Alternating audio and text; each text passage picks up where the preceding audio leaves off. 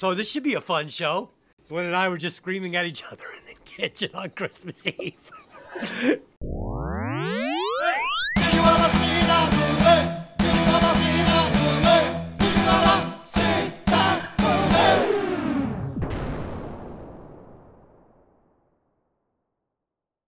Welcome to Hey, did you ever see that movie? I'm your 100% prepared host, Dez. And as always, I'm joined by my underprepared co host, Lynn. Yippee-ki-yay, motherfucker! And joining us again, the podcaster who comes in with just enough information to get it done, Pat. Now I have a machine gun. Ho, ho, ho. This week, we will be discussing the 1989 action movie Die Hard, written by Roderick Thorp, Jeb Stewart, Stephen E. De Souza, directed by John McTiernan, starring Bruce Willis with hair, Alan Rickman with hair, Bonnie Bedelia with big hair, and Reginald VelJohnson with a bag of Twinkies. As always, this podcast will contain spoilers, so if you haven't seen the movie, go watch it, then come back and listen to this quality podcast.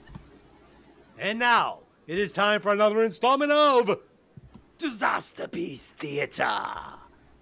I'm going to put all the bells and whistles in tonight, so I'll be the director. Action! Come out to the coast. We'll get together. Have a few laughs. Good! nice job, Pat. You're hired. Okay, here we go. How exciting. and oh. and now it is time for the fast five. And i'll give you guys two choices since i am so prepared. I did two different ones for this week and i'll let you guys choose which one you would like to do. We can either do leading man categories pick your favorite actor or food fight pick your favorite food.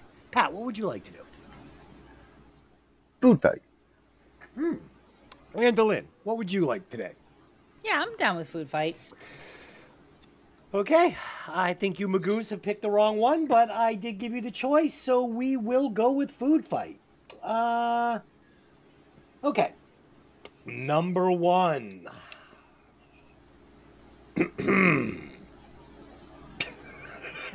Wow. This is fucking riveting shit. You're so prepared. I can't believe it. I'm so prepared. Well, I thought you guys were gonna pick leading man. Pat's a Uh, oh. dude. Why would he pick leading, leading men? It appears that I have erased the food fight document. Such a moron. Captain prepared. But I remember them, so I'll just give it to you. Okay, number one steak and cheese sub or chicken parm sub. Pat, Steak and cheese. Dylan, Chicken parm. uh, I have to go chicken parm. And I would say this in the caveat is this is going to be the best one of each of these you've ever tried. Number two, Mexican food or Chinese food. Pat, Mexican food. Dylan. Mexican. Oh man, it's a tough one, but I think I have to go with Chinese. I, I love the course you- Chinese food. Of course you do. Uh, and I believe that my good friend Artie would also choose the Chinese food. Um, okay, number three, Big Mac or a Whopper. Dylan, I've never had a Big Mac. can you fucking believe she never had a Big Mac? I put that in there just so she would have to admit that to the public. She has Wow. never tried a Big Mac. Never had Okay. one. Okay, so you can't give us a uh, reasonable answer. I mean, I, I like a Whopper, so I'll say Whopper. Yeah, I think you've got that one wrong. A Whopper? What what about the special sauce? No. No, Whoppers flame broiled. I prefer flame broiled. So go to hell. Okay. Number four, and this is a life, a life decision. You have to choose one, and it's a life decision. You cannot go back. Oh God. Iced coffee or hot coffee. Iced coffee. coffee. Iced. coffee. Iced. Hot. All right. No, the I right don't answer do is hot, iced. hot coffee. Never have. Hot. The right never, answer is never. coffee. I will. I would never drink hot coffee if I wasn't married to you. Okay, and the fifth one, uh, slips my uh, my mind. I, I can't remember what the last one was. Okay, Then so it's the move fast four on. on the super prepared web uh, podcast today. okay, fast four. Um, oh my god. okay, let's let's do the uh, since we don't have uh, a lot going on tonight, Yeah, and it is Christmas shit. Eve. Let's go ahead and do the uh, leading man categories. What the Pick hell? your favorite. What the fuck, right? Why not? Fuck it. Number one, the category's heartthrobs. Uh, Brad Pitt or Tom Cruise? Pat, What was the first one? Brad Pitt or Tom Cruise? Tom Cruise. Delin, Mm, Tom Cruise has that tooth in the middle of his face. I can't unsee it. Brad Pitt. nah, Brad Pitt's skin is not going to hold up to Tom Cruise, so it's going to be Tom Cruise. You are incorrect. Even though, Maverick's the you- best. even though you're the only woman on the fucking panel here. Me It's and okay. Pat, We'll, lis- we'll listen to your homoerotic fantasies. It's okay. me and Pat are like, I'd way oh. rather Oh. blow Tom Cruise. Oh, okay. Well, no, wait a minute. No. I never said that. okay, number two, action Now- star. Now, Brad Pitt, on the other hand.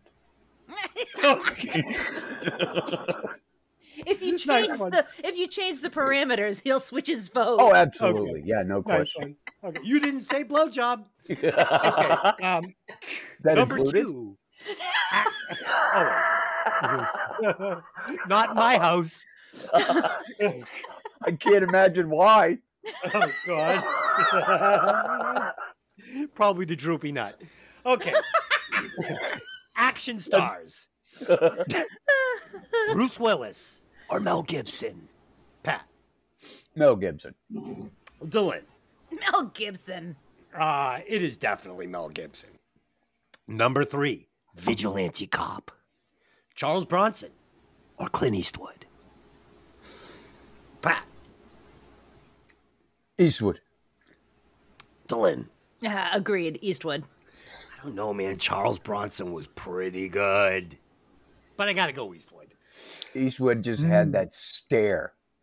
He did. He did. I think Now- Bronson a little short. If you offered me Serpico, who was that? Pacino. Um, Uh, Al Pacino. Pacino. Yeah, he's if you would have offered me that, I would have picked that. But He's he's in our next pick. oh, okay. Gangster. Gangster. Al Pacino or Robert De Niro. Oh, De Niro. Dylan. Oh, that's tough. No, it's not. It kind of is. I don't, Pacino or De Niro? Yeah, I mean, I guess you're right. You got. I mean, no, no, we got. no. I think. I mean, I'll I'll take De Niro. I think you know all the yeah. I mean, it is De Niro, but now that you think of, think about it, okay? Because you've got you've got Casino, you've got Yeah. Goodfellas, but then you've got the fucking the big boy, Scarface. And the Godfather. yeah, yeah, yeah. So mm, it's a heavyweight battle, but I think you got to go. Oh, I don't know. I'm gonna. I don't know. Number five. Refusing to go on the fucking ballot. I'm not going on the record, even though I did go on the record with a horrifying Christmas story last night. I'm not going on the record with this. Okay, um, last one, number five. Best bad guy, Willem Dafoe or Gary Oldman? Pat, Gary Oldman. go in. I want to say Dafoe because he's done some really amazing, like the Lighthouse, and Oh, when he so did the. Green Goblin, it was awesome. Um, but Gary Oldman's Dracula, it, it's amazing. It's one of my favorite movies ever. So I'm gonna have to go Oldman. It's Gary Oldman. I mean, Dafoe's amazing with that pointy face, but it's it's Gary Oldman, hundred percent. Uh, as we found out on Air Force One. Um, in retrospect, I think that we should have skipped the food fight. Okay. Um, Delin. Oh, look, first let me give you the box office. Uh, with a budget of $28 million and a box office gross of $140 million, this was considered a huge success. Delin, will you please give us the synopsis if you took the time to write one down? Oh, dear God. New York City policeman John McClane is visiting his estranged wife and two daughters on Christmas Eve. He joins her at a holiday party in the headquarters of the Japanese owned business she works for. But the festivities are interrupted by a group of terrorists who take over the exclusive high rise and everyone in it. Very soon, McClane realizes there's no one to save the hostages but him. So I opened up a um, a present that I got in my stocking. Yes, and it had hooked on phonics in it. And I've been doing it for about four days now. Hooked on phonics. Let's see if it paid off. Scene break We have to. John McClane, a detective with the New York City Police Department, arrives in Los Angeles to attempt a Christmas reunion and reconciliation with his estranged wife, Holly, who is attending a party thrown by her employee, the Nakatomi Corporation, at a high end rise Nakatomi Plaza. McClane is met at the airport by Argyle, a limo driver charged with taking John to Holly's office. Argyle quickly deduces that McClane has come to LA to patch things up with Holly and offers to park the limo in the building's garage for a short time until McClane figures out his accommodations. As the enters the lobby, he finds the building staff directory is an automated computer program listing Holly under her maiden name, Gennaro. When he gets off the elevator on the 30th floor, he sees a lavish holiday party is underway. John is met by Holly's boss, Joseph Takagi. After McClane refreshes himself from the flight in Holly's corporate bathroom, they have an argument over the use of her maiden name before Holly is called away. That was pretty slick. Uh, fun fact I didn't really get hooked on phonics, and I still can't read. Pat, what'd you think of these opening scenes? Uh, you, you have to like everyone except Ellis. I don't think anyone liked Ellis. Um, Argyle was was pretty down to earth because it was his first time as a limo driver. Um, used to talking to people because he drove a taxi, and McClane doesn't want anything to do with this conversation. Why he sat up front is a moot point because you're gonna get talked to whether you like it or not. Yeah, he sat up front because he's a fucking blue collar guy. He didn't even want the limo. He would have rather had Argyle pick him up in a cab. Um, Lynn, what you got on these opening scene? So I love the callback that you end up getting. You know, at the beginning of the movie, the guy says to him, "I can tell you don't like to fly," and he says, "You know, here's my what I'm going to tell you: take your shoes and socks off, let make fists with your toes." And he does this, and that's how he ends up barefoot for the rest of the friggin' movie.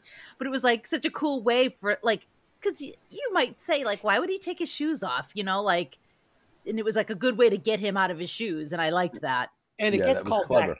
It gets called back three times in the movie, so it's a callback that just keeps giving. Yeah. Yeah, I like that. And also, um, you know, he's looking through his wallet in the bathroom and sees the pictures of his daughters. You know, he's feeling down because he saw his wife's name is Gennaro. And, uh, you know, the daughter has written, like, I love you, daddy, on the back of the picture. And it's like, it's sweet because it pulls at your heartstrings a little bit. You can tell he's, um, he's really kind of struggling with what uh, I think seems to be like a trial separation for the two of them. I mean, she's living in LA and he lives in New York. So, Right, right. Um, so so many things you notice right off the bat with this movie. One, open carry on a plane. Okay. oh, yeah, right. Um, smoking in the airport. Yep, that's Um, the second one. And of course, fucking, you know, the stewardess just wants to fuck John McClane, this balding, fucking middle aged, fucking dumpy cop. Like, I'm not buying it. I'm not buying it. Like, he's What not was this, that 88? charming. Yeah. Yeah. Okay. Just not that charming. Um, and I had a question too. So the first time we meet Holly, she's in her office, and you know she turns around, and we're gonna get to look at her, her magnificent '80s hair that every girl had in the time, where you would curl it all back and high, and then the bangs would go forward. Yeah. Yeah. With and the- that's it's a magnificent perm. Oh, it's it's She amazing. looked amazing. Yeah, she looked haggard and tired, is what she looked like to me. Well, I think the point is that she's working herself to death for this corporation. And Yes. she's obviously gotten herself high enough up the ladder that she's got a secretary that sits in her office. She's got a corporate bathroom. I mean, she's Yeah. this guy's right hand man. You know, as soon as he gets killed, and, you know, later on, uh, Hans Gruber says, Who put you in charge? And she's like, You did when you killed my boss. So it's like, Oh, Yeah. so she's pretty much number two in this company, and that's a big deal. Yeah, I, I I thought the character was really good, but I did have a question. So why does she put the family picture face down um, after talking to the maid? Like it seems like she wants to have John there. She wants to have him stay at the house. She's telling the kids, "We'll see what Santa and Mommy can do about having Daddy come home." And then she takes a picture that presumably is upright all year long, and now she lays it down flat. I don't she's- understand why. So she She's doesn't mad. know that he's coming. So She's she's, mad. mad. because he didn't say, Yes, I'm coming. Yes, I'll be there. She is unaware of whether he's coming or not. Okay. So Makes So as the far as she knows, he's not going to make it, and she's mad because now her kids don't get to have daddy there. yes. Makes sense. So she's Makes so sense. she's mad. So she puts the photo down because it's making her mad. I also wanted to just um, shout out the uh, rap song at the beginning of the song, uh, "Christmas in Hollis" by Run DMC, Great Oh, song. because we just did the Christmas um, party show on Breaking Vinyl, and I forgot all about this and I didn't pick it. This is one of the only Christmas. Oh, songs nobody I picked it? Actually, no, and it's like one of the best Christmas songs ever. As the party continues, a large moving van makes its way to the building. Two men, Carl and Theo, arrive in a car at the front entrance of the building. They divert the security guards' attention away from the trucks. Then Carl guns down the guards while Theo takes over the closed circuit security field and locks down all the elevators except the service car. Terrorists led by Hans Gruber emerge from the trucks and hold the partygoers at hostage in exchange for terrorist operatives in prison. In the confusion, McClane is able to disappear unnoticed into the building's maintenance area, but forgets to take his shoes along, leaving him barefoot.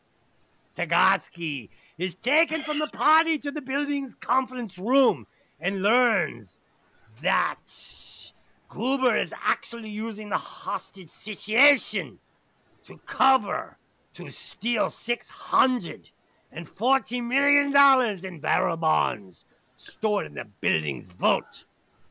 McClane, having made his way to the room outside the conference room, is unable to stop Gruber from executing Takagi when he refuses to give him the combination. Dylan, what do you got on these things? Like, what is that? What was Dear that God. reading? I, I think I read better when I use a um, in undescript uh, accent. You It sound was like an um, idiot. I was so distracted by the accent. I was listening to that more than I was listening to what you were actually saying, which is probably not great. So I'm not sure if this is Alan Rickman's exact first movie or just like one of his first, but it's like the first big movie I think he did. I think he was kind of like doing Shakespeare and stuff in London before this. They found this. him.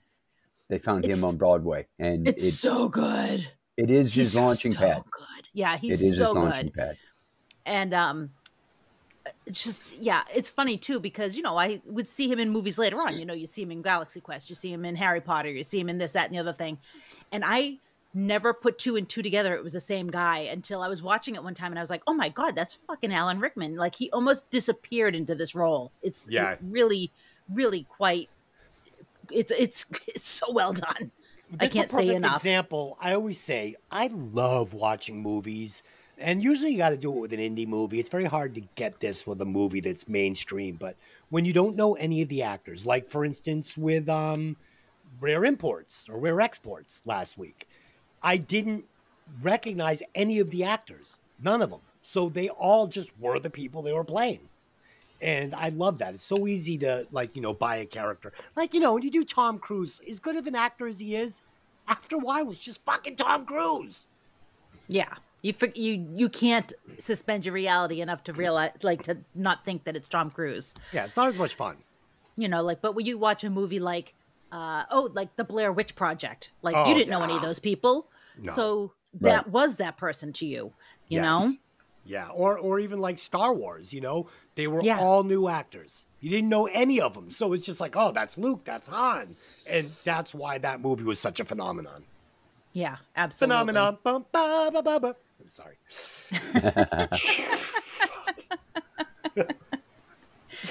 uh, Oh you do my realize God. that's from the Muppet Show, right? of course, I hated it. Pat, what do you I know. That's why I'm stunned that you even came out with that. Yes.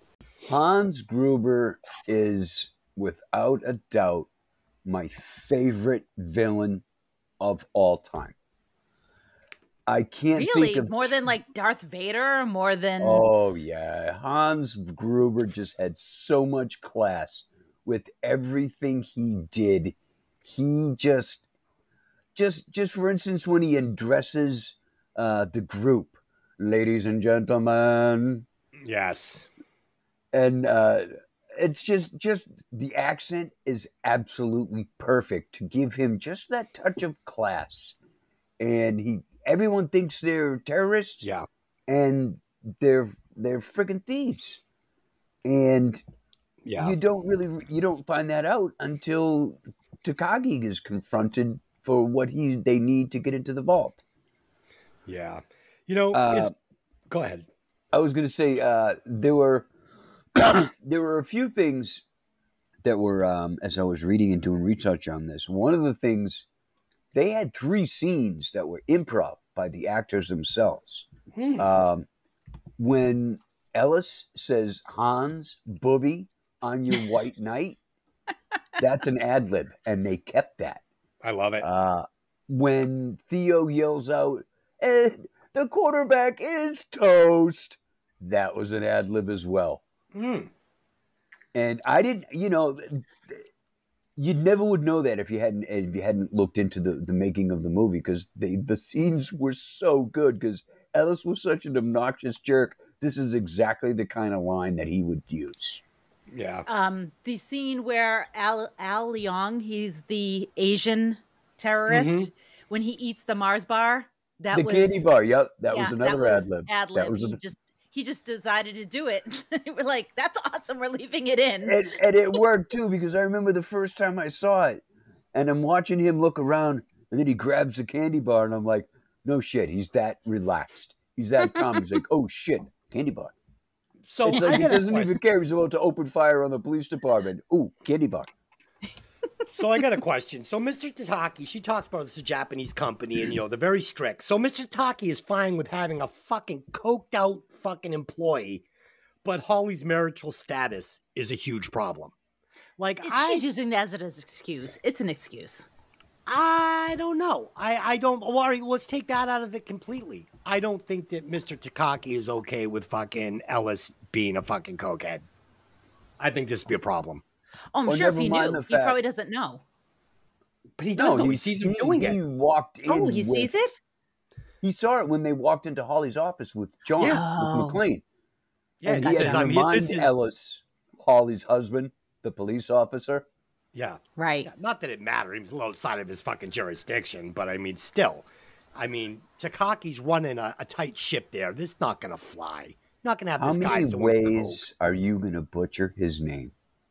That's like the third. That's like the third version of his Who? name since you started this part. Mis- Mr. Miyagi? First it was Taki, then it was Takagi, and then it was Takag. Um, It's, it's, it's Takaki. Takai. no. Takai, No. Okay. George Takagi. Okay. Oh, Um, good God. So, did you guys? I wanted to bring something else to everyone's attention. So, a guy named Markle, uh, Markle, a guy named Michael Kamen, wrote the music score for this, and it doesn't kick in until the terrorists take over Nakatomi. They when they first come into the entrance, um, before he says the quarterback is toast, this is where it kicks in full full score. It's so good. It reminded me of Star Wars a little bit. It's that good. And it's got the little go ahead. I was just going to say, part of the score was originally written for one of the Aliens movies because I Mm. read this today, and they didn't use it in that movie. So he was like, "Oh, well, I'm doing this other movie," and so they used it for this. And I don't know Oh. which part of the score, but this is the kind of level of score you're talking about. Alien, Yeah. you know? And it felt that way to me. It's got little fucking like the little things that like oh, they just it went along with the scenes and built up the anticipation and the drama and then brought it down. It was whimsical. It was really good. So if you're watching the movie, pay attention when they start taking over the tower and talk about the tower. It's its own character in the movie along with the score. It's really good. It's really really good. And it's so it's so futuristic looking while also being so dated to the 80s which is uh, like an oxymoron i got that in my uh, hooked on phonics course so Nakatomi Plaza was the headquarters of 20th Century Studios. That's cool So the studio could use it because it was its, their own building. And um, there was most, they were in the middle of building it, obviously, as you can see. So that stuff is all like real. They were building these floors, and I guess only a couple of floors were done, and they could only film at night because the noise was, you know, That's bad awesome. for the people trying to work in accounting or whatever, you know. that's awesome um so pat we were talking about hans gruber and how he's one of your favorite villains and i have to agree. He's one of my i mean he's not darth vader but he's one of my favorite villains. But such different genres i'm not even going to try and you know cross them.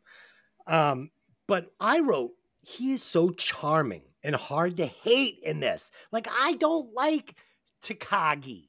I don't like ellis. I love fucking hans.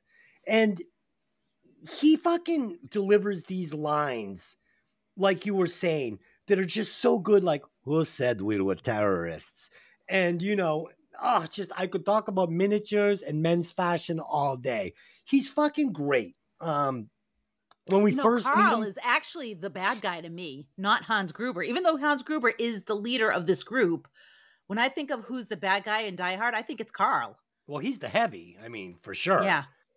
Uh, but no, I mean, I have to disagree. I mean, Taka, I mean, uh, Hans is the only one that's executing people like True. point blank that are completely defenseless, like a coward. But Yeah. I, I don't care. I still love him. I'm inviting him over for Christmas. I'm like, hey, nice job. That fucking guy, fucking Ellis, was a douche. Um, yeah, and, and in the opening scene, speaking of Ellis, uh, so Hans is kind of going through, he's looking for who is Takagi. and he gets right in Ellis's face, and Ellis like gives this pussy look and backs off and kind of steps back.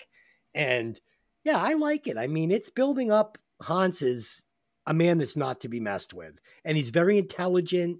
He goes toe to toe with Takagi on an intellectual level. It's just really good. It's great. And Pat, I had a question. Did you notice? And I didn't get this from any research. I just was watching the movie, and the elevator doors open before the terrorists step into the party. And there's somebody over Hans Gruber's shoulder. And I went, oh, I know him from another movie.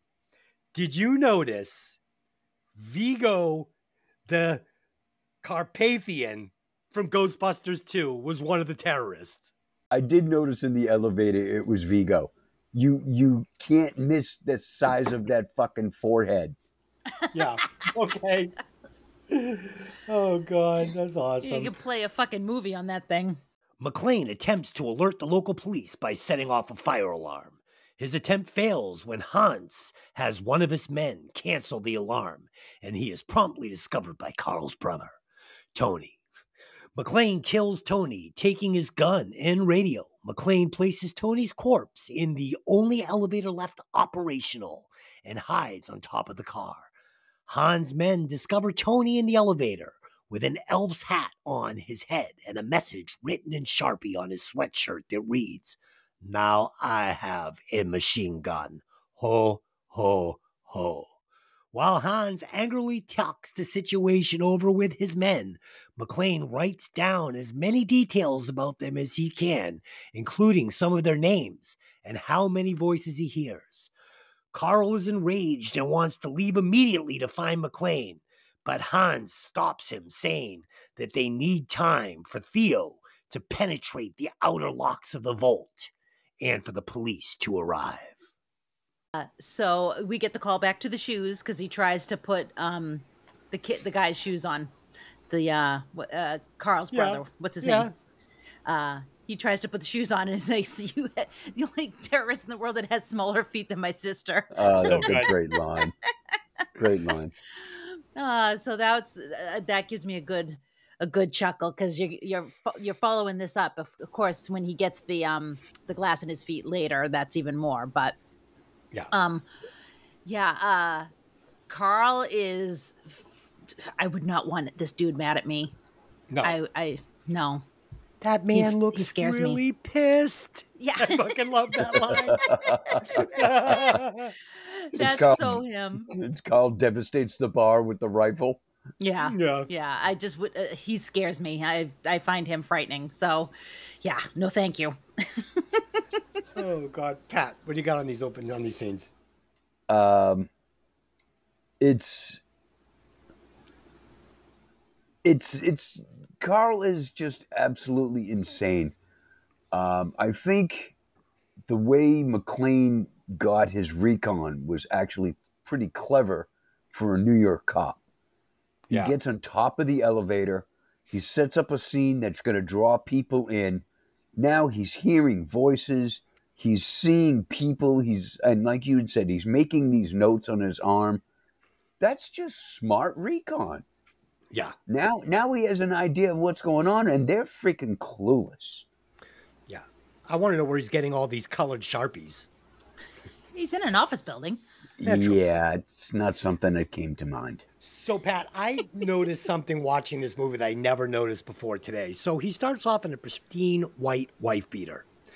And by the time he is up on the one of the other floors that's all dark, this wife beater is now green. It's dark green.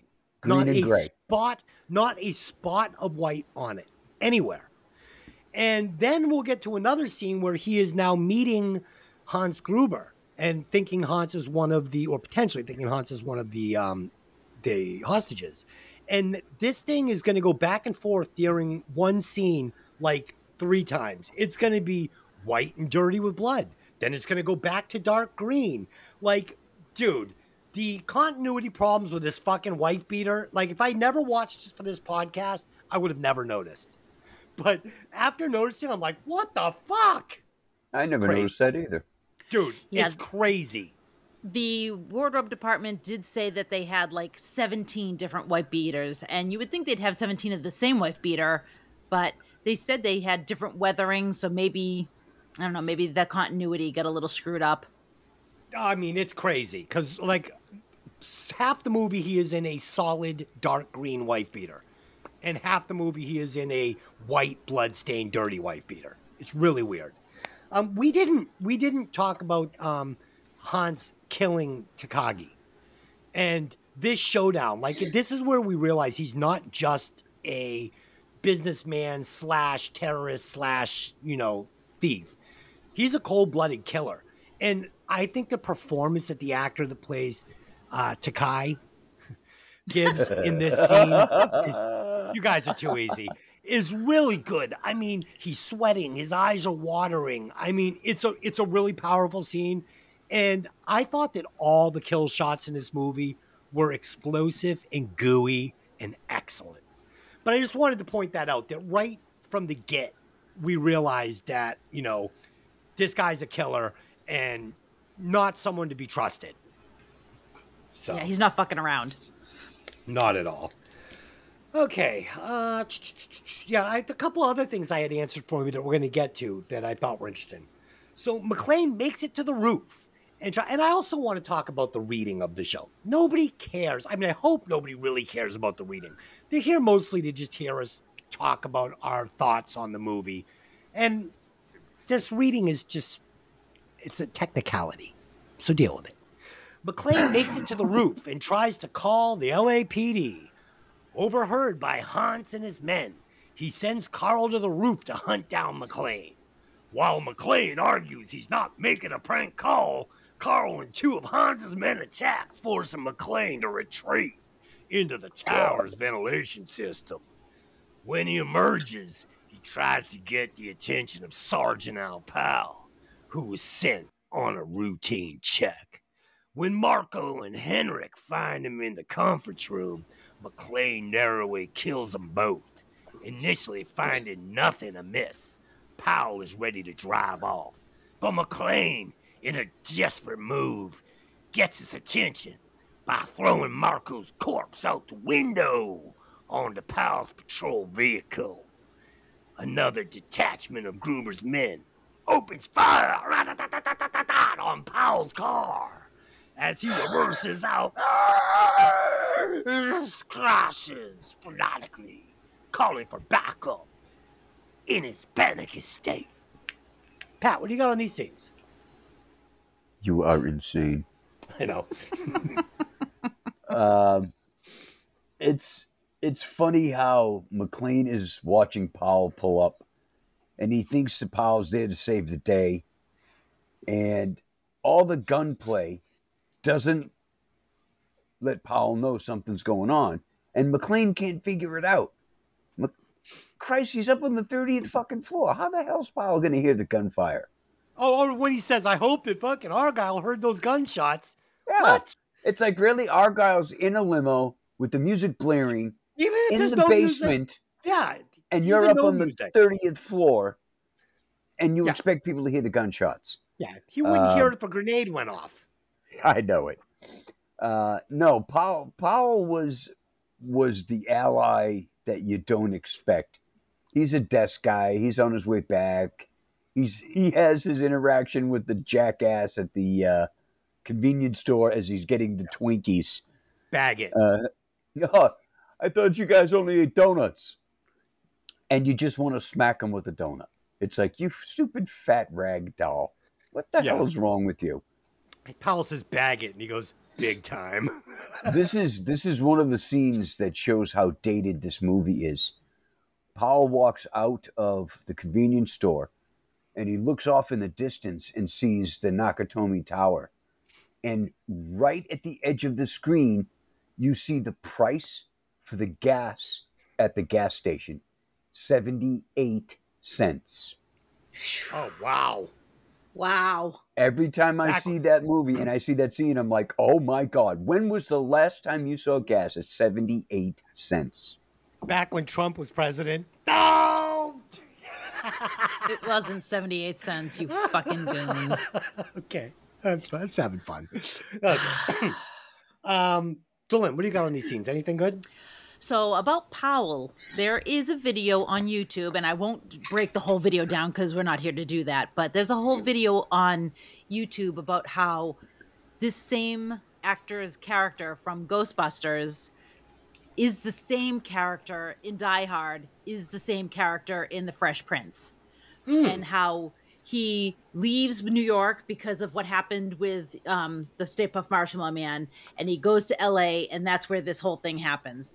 And then he's so um, like basically traumatized by what happened to him that he enters this kind of dream world where he has this life and it's the fresh prince of bel air and i was like that was kind of fascinating it was, a, it was I, I watched the whole video so it was Interesting. interesting enough so if you guys get a second check that out because i thought that was different. It was fun it was it was interesting because the guy like found ways to weave it together and i was like oh wow that actually kind of makes a little bit of sense Yeah, so I can work um, with that. yeah. Um I love this when he's when they drop the body on the car and he's flying backwards. Now, god damn it, now. And it's like Yeah, so good. Yeah, I mean, yeah, that would make me shit my pants too. So I hear you. so it's funny. All the years I watched this movie until today, and I and I I literally made a point of just saying today's the day I figure it out, and Pat's gonna laugh at me. So I always knew that John McClane threw the body on the hood of the car, but I also thought that John was the one shooting at the car, and it's because of a poor um, scene cut. So we see the body hit the car. He goes into reverse, and then we just see the barrel of a gun out the window firing, and we see the car getting shot up, And then the next scene is John standing in the window, blown out with the machine gun up, as as if he had just shot it, saying, "Welcome to the party." And I always thought that it was John that shot the car up, trying to like really uh, accentuate I- how desperate this was. You and I have had this conversation before. We have. I thought so. We have. Because I had to point out to you McClane throws Marco out the window onto Powell's car. Powell freaks out, peels out, and starts making radio calls. Right. Terrorists, sorry, uh, uh, the thieves have the radio frequencies from the said we CD were- they we now know that Powell knows something's up. So they open fire on him. But if you watch enough of these movies, the gun shooting at Powell was a heavy caliber, like an M60. It had a tripod on it. The gun, the gun McClane has was an MP5. It's a shitty little nine millimeter slug. There's no way the gun McClane was carrying would have done the damage to that cop car. Um, Okay. I wouldn't put that together. No, I know, but I remember you and I had this conversation a while back. Yeah. They just Yeah, they I- jumped it about. They went from McClane throwing the body to the terrorist shooting at the car to McClane saying "Welcome to the party," and it's like you you could have just put one in front of the other. You didn't. You should have strung the two scenes with McClane together for it to make sense. Yeah. Throw the or body out need- the window. McClane says, "Welcome to the party." The terrorists open fire. That Yeah, would have or made a we hell of need a lot a- more sense. Or we need a close up of the terrorist actually shooting the gun. One or the other. Like just because the all you're knock- seeing is from the shooter's point of view. All you see is the weapon. Correct. So it's just too uh, too broad of a scene. Um, Okay. did you notice when they come in, the guy that fucking that, that takes over at the desk? This guy looked like Huey Lewis on steroids. Is it just Oh me? yeah, Okay. yeah, absolutely. It's the Okay. hair. It's the it hair. was the hair, and he reminded me of Randy Travis. Yeah. Yeah. Sure. Him, him and Huey Lewis. is who this guy reminded me of, and he even throws in a little bit of a country accent when he's talking to Powell, uh, and getting upset about the Notre Dame score. I got twenty Yeah. bucks bet on them assholes. Yeah. Um, so we didn't talk about Dick Thornburg, the uh, the fucking reporter. So there's a great scene when we first meet him. One when he when he gives the fucking reporter, uh, the anchorman, some shit, and the anchorman is like just about to go on air, and you're like two one, you're on air, and the guy is so butthurt and so angry at Thornburg. I love Dick Thornburg Eat it, Harvey. eat it, Harvey. So Thornburg is on the phone with his wife talking about how he can get um, reservations at uh, Wolfgang Puck's restaurant, and we're we're close up on him, and it's in perfect focus, and the police scanner is out of focus, and we hear them saying, you know, shootings and explosions at Nakatomi Building, and then suddenly the camera focuses on the police scanner, and now Dick is out of focus, and we hear some more um, of the police scanner, and it and at this moment, you see Dick start to get the idea. Okay, there's a big story here, and as he gets that thought, the camera goes back on him and goes into focus, and I thought this was really clever camera work.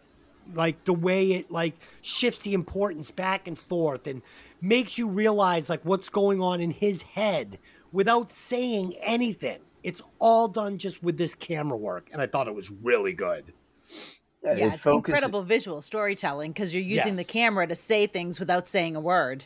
yeah yeah for sure Right, because it's focusing on Dick first, and now the center of attention is the CV, so you focus on that.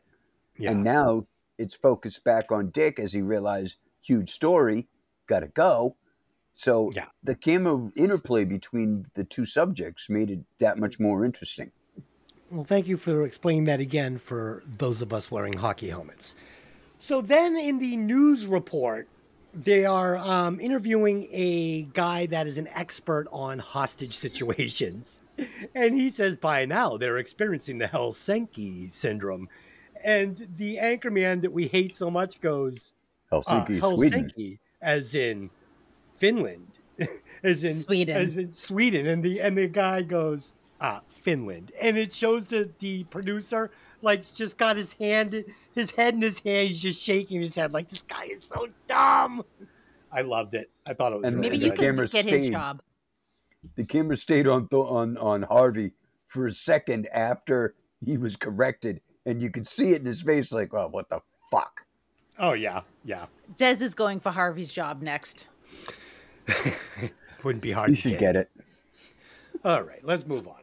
While searching Henrik's pockets and bag, McClane finds the henchman was carrying a significant quantity of C4 explosive and detonators. McClane taunts Gruber using Henrik's walkie talkie. Carl reports to Hans that McClane wasn't bluffing and that their adversary took Henrik's bag, which presumably held all the detonators. With the police now convinced the emergency call was real, the situation rapidly escalates as the LAPD comes in force and surrounds the Nakatomi building with SWAT. However, Gruber is not con- concerned, although the police response was somewhat sooner than he planned, thanks to McClane's interference. The police are now necessary and unwitting part of Gruber's plan. As part of that plan, Gruber contacts the police with a list of difficult demands, such as the release of various real terrorists he has no connection with and has only read about in the news to stall them. After he finishes with his bogus demands, Gruber gives Carl the order to hunt down John McClane. Um, I love that the police like make this weird little um like a perimeter like on the street. It's like you're 20 miles away. I know. It's like I'm not quite sure what you think you're doing there, but okay, guys. Like I I guess you get an A plus for effort. um, yeah, the he, Gruber's right. The police are fumbling around out there. He's he he's actually the smartest man in the room right now. You know, he's even technically a little smarter than John, at, at least at first. You know, um, Yeah, But all he's- police presence, all police presence is just a fucking a monkey fucking a football in this movie. Nothing. SWAT, FBI, LAPD, it's all a joke. All yeah, they they wrote it that way. It could not have every every part of law enforcement in this movie could not have looked more inept. Yeah. Yeah. Um, from and and I I think I said this to Des one time we were talking about this movie. They there are certain scenes like with the SWAT guys send in the car, send in the car, yeah. and it's like and and you expect to see something like brutal and instead Yes. it's this shitty little apc with six wheels and it's like what the fuck is this stupid fucking car supposed to accomplish i mean honestly if it wasn't for the fact that they needed to blow something up with the rocket launcher this car never should have been doing anything it's Yeah. i mean what it's going up the stairs to what Yeah. try to go through the door it can't get out of its own way going up the stairs Colleen, continue your thought. um so in the book so because this is based on a book and in the Yes. book uh it's not his wife it's his daughter that's there. His name is not john i think it's joe or something like that. But he joe they actually yeah and they actually are terrorists in the book. They're not thieves. So they changed that on purpose because he did not want to make a big political statement with this movie. He wanted this to be entertaining you know? He didn't want it to be like a, you know some sort of a statement made about politics etc um but he makes a pretty big statement about the way he thinks police respond to something so Oh boy. you know they were horrible Oh god. yeah All he right. doesn't paint a pretty picture of the police Yeah. It was uh it was brutal. I mean everything, you know, shut down the lights, fucking they're shooting at the lights. I mean just everything they do is just an absolute joke. All right, let's break it down a little bit further. Meanwhile, the SWAT team, led by Deputy Chief Dwayne Robinson, arrives to storm the building. However, Theo monitors their movements on the security feed and alerts Gruber. McLean tries to talk the SWAT team out of walking into a trap, but Powell cannot convince Robinson or the SWAT chief. The team is repelled. The armored vehicle is disabled by a rocket launcher, and the police are outgunned.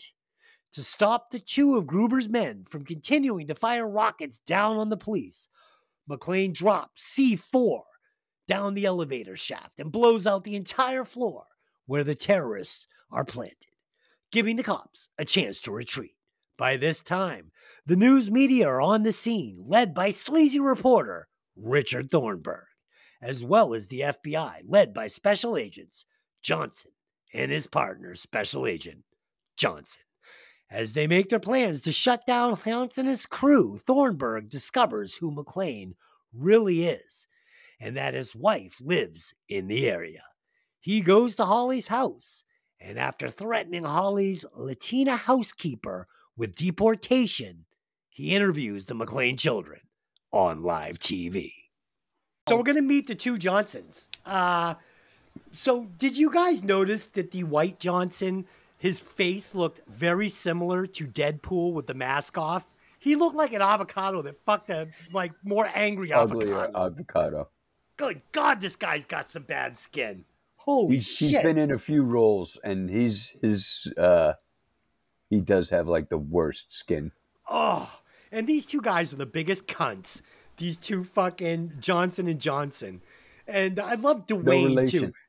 Relation. Yeah, like, can I get you a tic tac? Like, he's just, uh, it's so good. These scenes Can are I so get you a breath mint?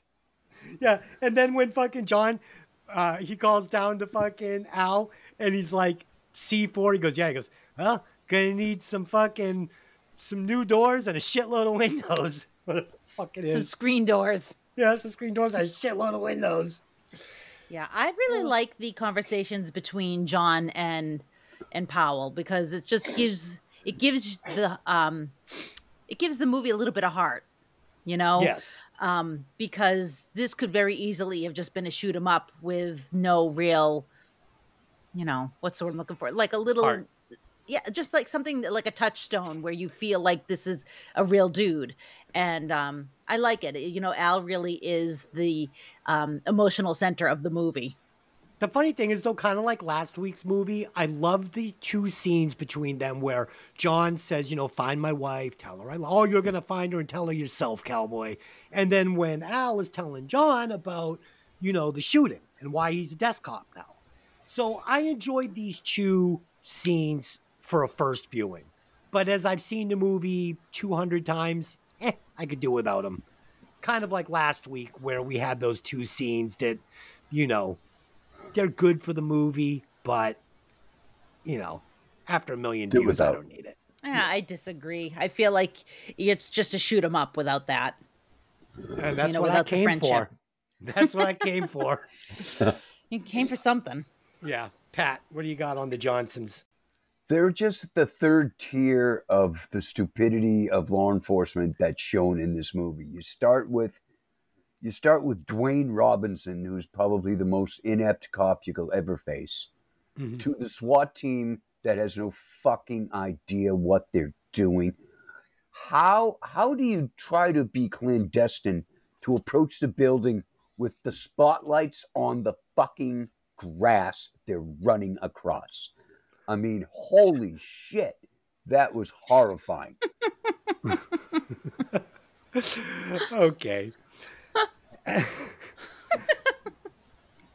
As a remainder of Gruber's men attempt to find John McClane and the detonators on one of the hostages, Harry Ellis, believing he can now negotiate with Hans, betrays McClane's identity, claiming they're old friends. Total lie.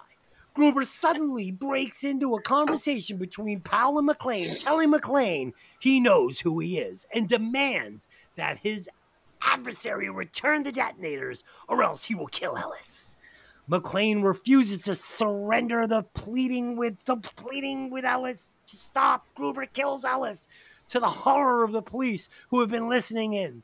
McClane continues to keep moving through the building to learn more about Gruber's plans. McClane and Gruber accidentally meet, but Gruber gains McClane's trust by passing himself off as an escaped hostage.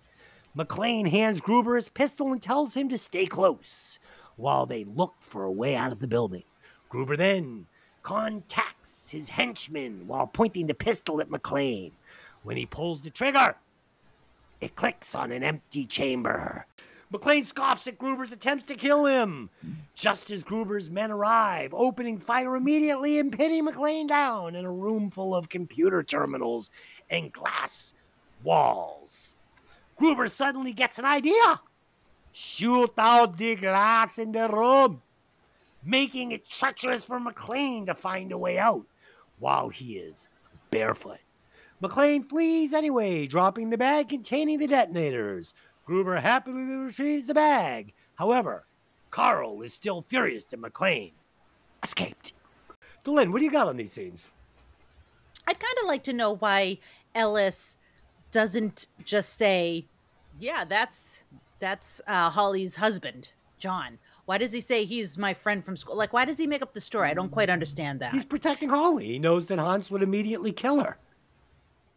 Who, Well, who's doesn't who's he think that protecting she's gonna? Holly? He's gonna. Yeah, like why would he no, protect no, Holly? No, no, Ellis is not protecting Holly. Ellis is pretending to be John's friend, so Ellis can be the hero and talk down his buddy. That's all. Ellis. This Mm. entire scene was all about Ellis being Ellis and being the hero.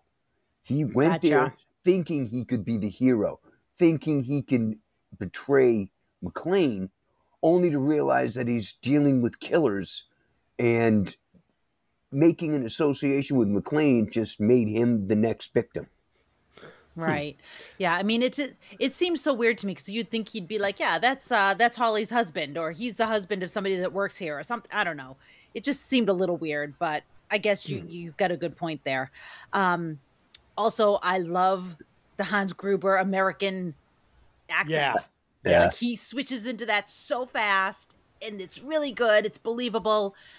And there's this, the scene where he offers him the cigarette, and he takes it, and Alan Rickman purposely holds the cigarette in a European way, the the way that Europeans hold it, not like Yep. an American.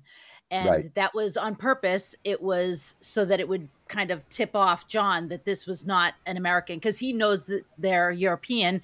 He has seen the labels on their clothing. Yep. Obviously, And he's the talked to. Hans. Yep, and he's the a and he's a smoker, so he is Yep. very familiar with how Americans smoke cigarettes. Yep. And um, you know, he's seen their fake IDs. He um looked at the labels on their clothing. He um obviously has talked to Hans Gruber who has an accent. So he has a feeling that this is like he dude dude knew. Dude knew. Like he was he had it pegged immediately, which I thought was pretty cool. Which this is when it flips to me and he's actually become smarter than Hans at this point. Yes, but I had a question. So how did Hans know the name Bill Clay? His back is to the sign. Yeah, I've always asked that same question. How did he know to use that name? Yeah, I don't know. You see, you see McClane's eyes go to the board, but that Yes. same board is on the same wall that Hans is leaning against, and there's no Yeah. way he could have seen it. Now, my question is, did Hans is he because he's very smart too? Did he foresee the question coming? Because he wasn't always back to that sign. Did he Right. pick a name early in the interaction? He could have because he had the accent already prepared. Yes, he had and the that's story of escaping as a as a prisoner already prepared. Once he realized who he was dealing with, I think there were too many things that gave him away. Like his, he was overacting when he started to be afraid. Oh, don't kill me! Don't kill me! Don't kill me! And I'm, and I'm listening to this. I'm like, it's too much. It's way too much. Yeah. He was way too scared, way too panicky, and never mind the fact that when McClane gave him the cigarettes, he didn't think twice about what kind of cigarettes it was, even though Yeah. they yeah, were he didn't say, "Oh, I've never seen that brand before." They were European cigarettes because he got them off of Carl's brother. So yeah. these were things that I think tipped off McClane that Hans uh, was who he is and not what he was claiming to be. Right. Yeah. Agreed. Okay, let's move on. A few minutes later, while hiding in a nearby men's room, McClane talks to Powell while removing a large piece of glass that's embedded in his foot. McClane asks Powell about his past. Powell reveals that he hasn't had the nerve to draw his pistol in the line of duty in several years because he shot a young boy who pointed a toy pistol at him. McClane wraps his stinky foot in his dirty tank top and tells Powell to contact Holly after the ordeal is over to let her know that he loves her. McClane sets out for the roof, curious to why Gruber was snooping around up there when he found him. The two overzealous FBI agents play their final card by shutting off the building's power while they plan a helicopter raid on the roof. However, Gruber had planned for the FBI's predictability. Disconnecting the power has shut down the final electromagnetic lock on the vault and given him access to the bonds. Okay. Lynn, what do you got on this? I love uh, Johnson and Johnson in the in the helicopter. It's just like in Nam. And what does the guy say? I wasn't even born yet, dickhead, or Yeah, something. fuck you, dickhead. Um, yeah, this is where the this is where the one Dwayne, I mean the one Johnson separates himself from the other Johnson as being like a much bigger douche. Like he suggests that 25% casualties of the hostages is acceptable. Like he's gonna gun down everybody. He's just like, dude, this is gonna be fun. We're gonna gun everybody down. And then he says, you know, just like in Saigon, huh, Slick? Like, what a loser. I'm sorry, keep going. it's all right. I think it was I was in junior high, dickhead. Yeah. Mhm. it makes me laugh every time. because Always. it's just like because the other guy doesn't hear him so to to me it's even funnier you know so let's see here uh yeah so i love that he is not gonna just forget about the fact that gruber was up on the the roof for a reason. He has his spidey senses tingling and he's like i'm gonna check it out. And he sees the the c4 and the detonators and he's he picks up pretty quickly what's gonna happen. You know obviously they're looking to blow the roof. Yeah. um and obviously we're setting up for like the coolest shot in the entire movie when he goes off the side of the building but Yes. um yeah it's like that's ridiculous. But yeah uh, i get it that he thought he had to push everybody back in and nobody was paying attention so he starts firing the gun but it's like dude you're, you're putting a gigantic target on your I know it. You get the CIA in the helicopter with fucking snipers up there ready to shoot the damn terrorists, and you're up there waving an M9 around like it was nothing. yeah i was like ah, that seems kind of like a bad idea but all right Hey, Shoot her on the the roof. job. Yeah, no shit. Okay. Um, a few minutes later, while hiding in a nearby men's room, McClane talks to Powell while removing a large piece of glass. I already read this scene. yes Yeah, you you did, did. I think I think I, thought was off did. to a better. I think I was off to a better start this time. I thought I was having deja vu. McClane finds out Gruber has rigged the helicopter helipad to explode. Gruber asks for the helicopters to take them and the hostages to the airport, but it's a rouse. Gruber's men force the hostages to the roof to be killed by the explosions so they can escape the confusion. McClane, after fighting off Carl and falling to the warn the police of Gruber's debloculus, is able to get the It's a double hostages cross. back. Wait a second. No, no, no, stop. It's a double cross. It's not a debaculus. It's a double cross. after failing to warn the police of Gruber's double cross, is able to get the hostages back inside safely by shooting his gun. The FBI helicopter shoots at him, believing he's one of the terrorists. I don't think it would have made a difference. The helipad explodes. The helicopter is destroyed, and both Johnsons are killed. McClane escapes again by jumping from the roof with a fire hose tied around his waist. Shoots out a window of a few stories down and swings himself inside to safety. Okay, best line of the movie, maybe. We're gonna need more FBI guys. It is because I wrote it down too. It is because I wrote it down too. It's so good. it's the only line that comes out of Dwayne's mouth that's actually amusing. Oh, it's so good. It's uh, We're gonna need some more FBI guys. I loved it. I loved it, and he'd like to be one of them for sure. Oh yeah, he wishes. Oh shit, that's what I had written on this. Need some more FBI guys. it is one of Um, the funniest shit. lines in the movie. Yeah. Um, so when he goes off the side of the building, here's the thing. So earlier in the movie, when he breaks the glass, to throw Marco's body onto Powell's car, Yeah. It's really hard to break the glass. He has a hard time doing it. And I guess when they were shooting it, he actually broke a chair trying to break the glass. Like the chair Wait, broke almost before the glass. let me did. make one observation here too. So in that scene after he throws the body down, he's like, "Welcome to the party." The hole is literally is like from Boston?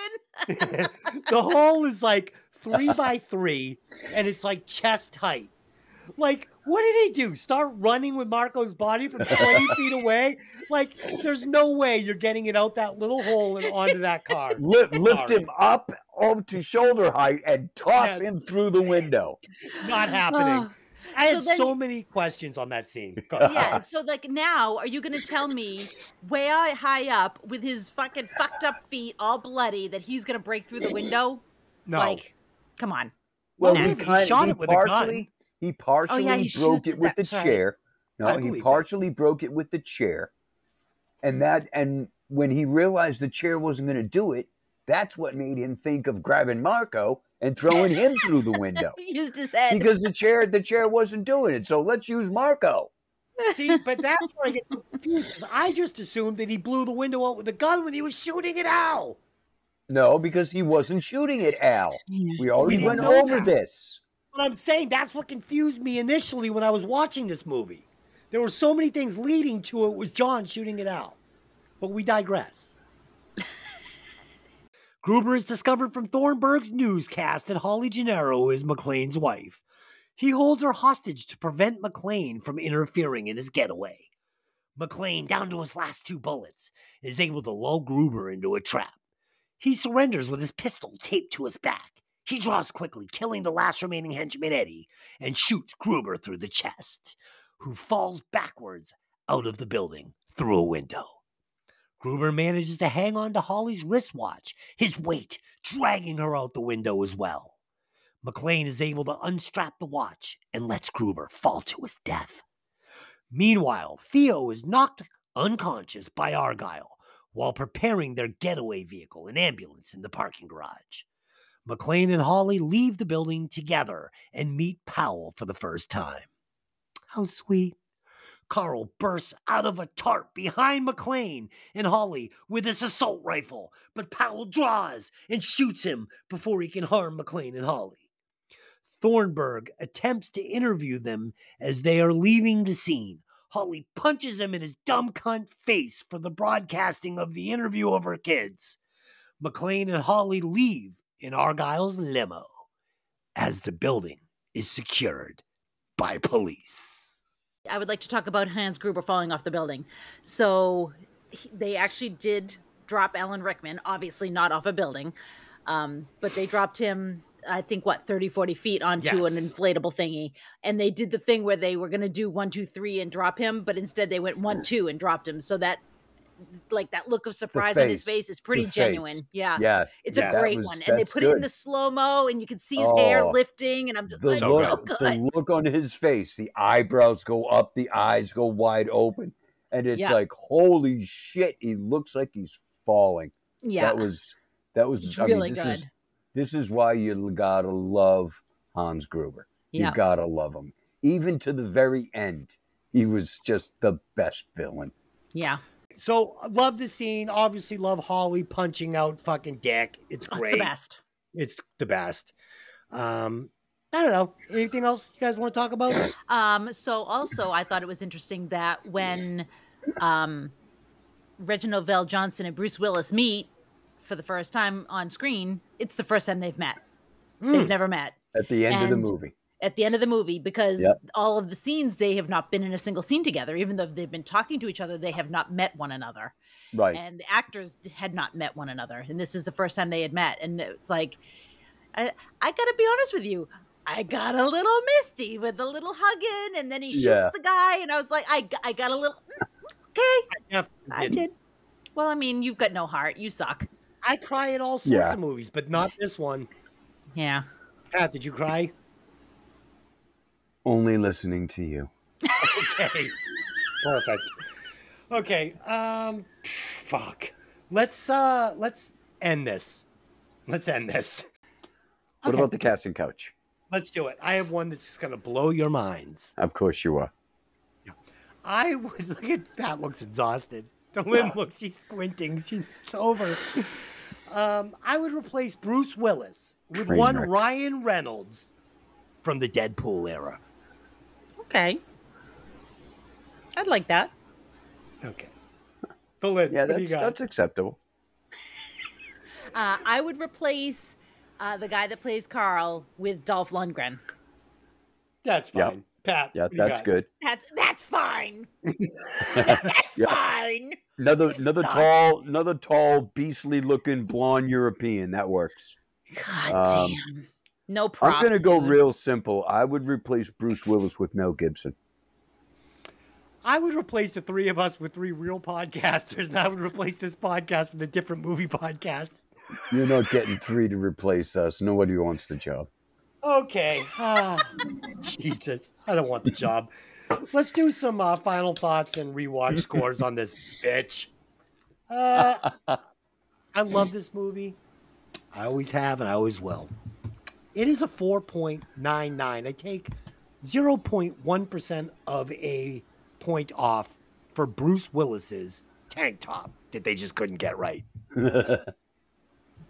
Dylan. Uh, so it's very close to being a um a perfect movie. Like it's so close to a, a, a five, but I can't quite go there.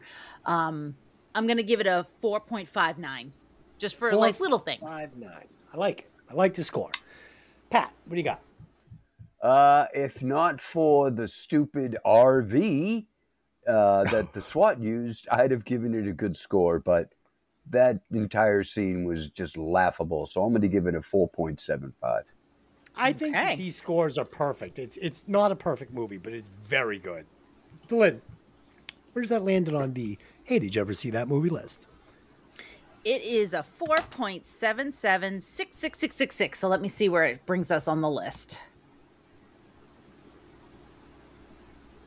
It is at number seven. It knocked Rare Exports down one. I It is think now that's good. I would uh, it- it's above that's Rare good. Exports and right under Daddy's Home. I can do. I can live with that. Yeah, I mean, I think this is a top ten movie. So, how many movies have we done now? Uh, sixty something, sixty four maybe. How is it possible we're getting worse after sixty-four fucking episodes? 'Cause we did Holy it too shit. late. Oh my god. I don't think the time had anything to do with it. Um, okay, so uh, this week, like I had said earlier, we did the Breaking Vinyl Christmas party. Go over and check that out. It was a lot of fun. Um, we will be back next week with Tony, where we will be reviewing the 1980 something movie, The Hitcher, with Rutger Hauer and C. Thomas Howell. And I am very excited for this because, believe it or not, Tony, the King of Terror, has never seen this movie. Wow. So I am like just my mind was blown when he said he had never seen it. So I'm Oh, so shit. excited to do it. And I think we're gonna have Dylan read this one because I don't want this episode to be a crazy Train mess. wreck. mess. Merry Christmas. Until next time, I only have one question for you. Why the fuck you still listening? Seriously, why are you fucking listening? Nonsense. Bye. Merry Christmas. Uh, make a mark there. I don't want to sound stupid. We'll edit that out. Holy shit.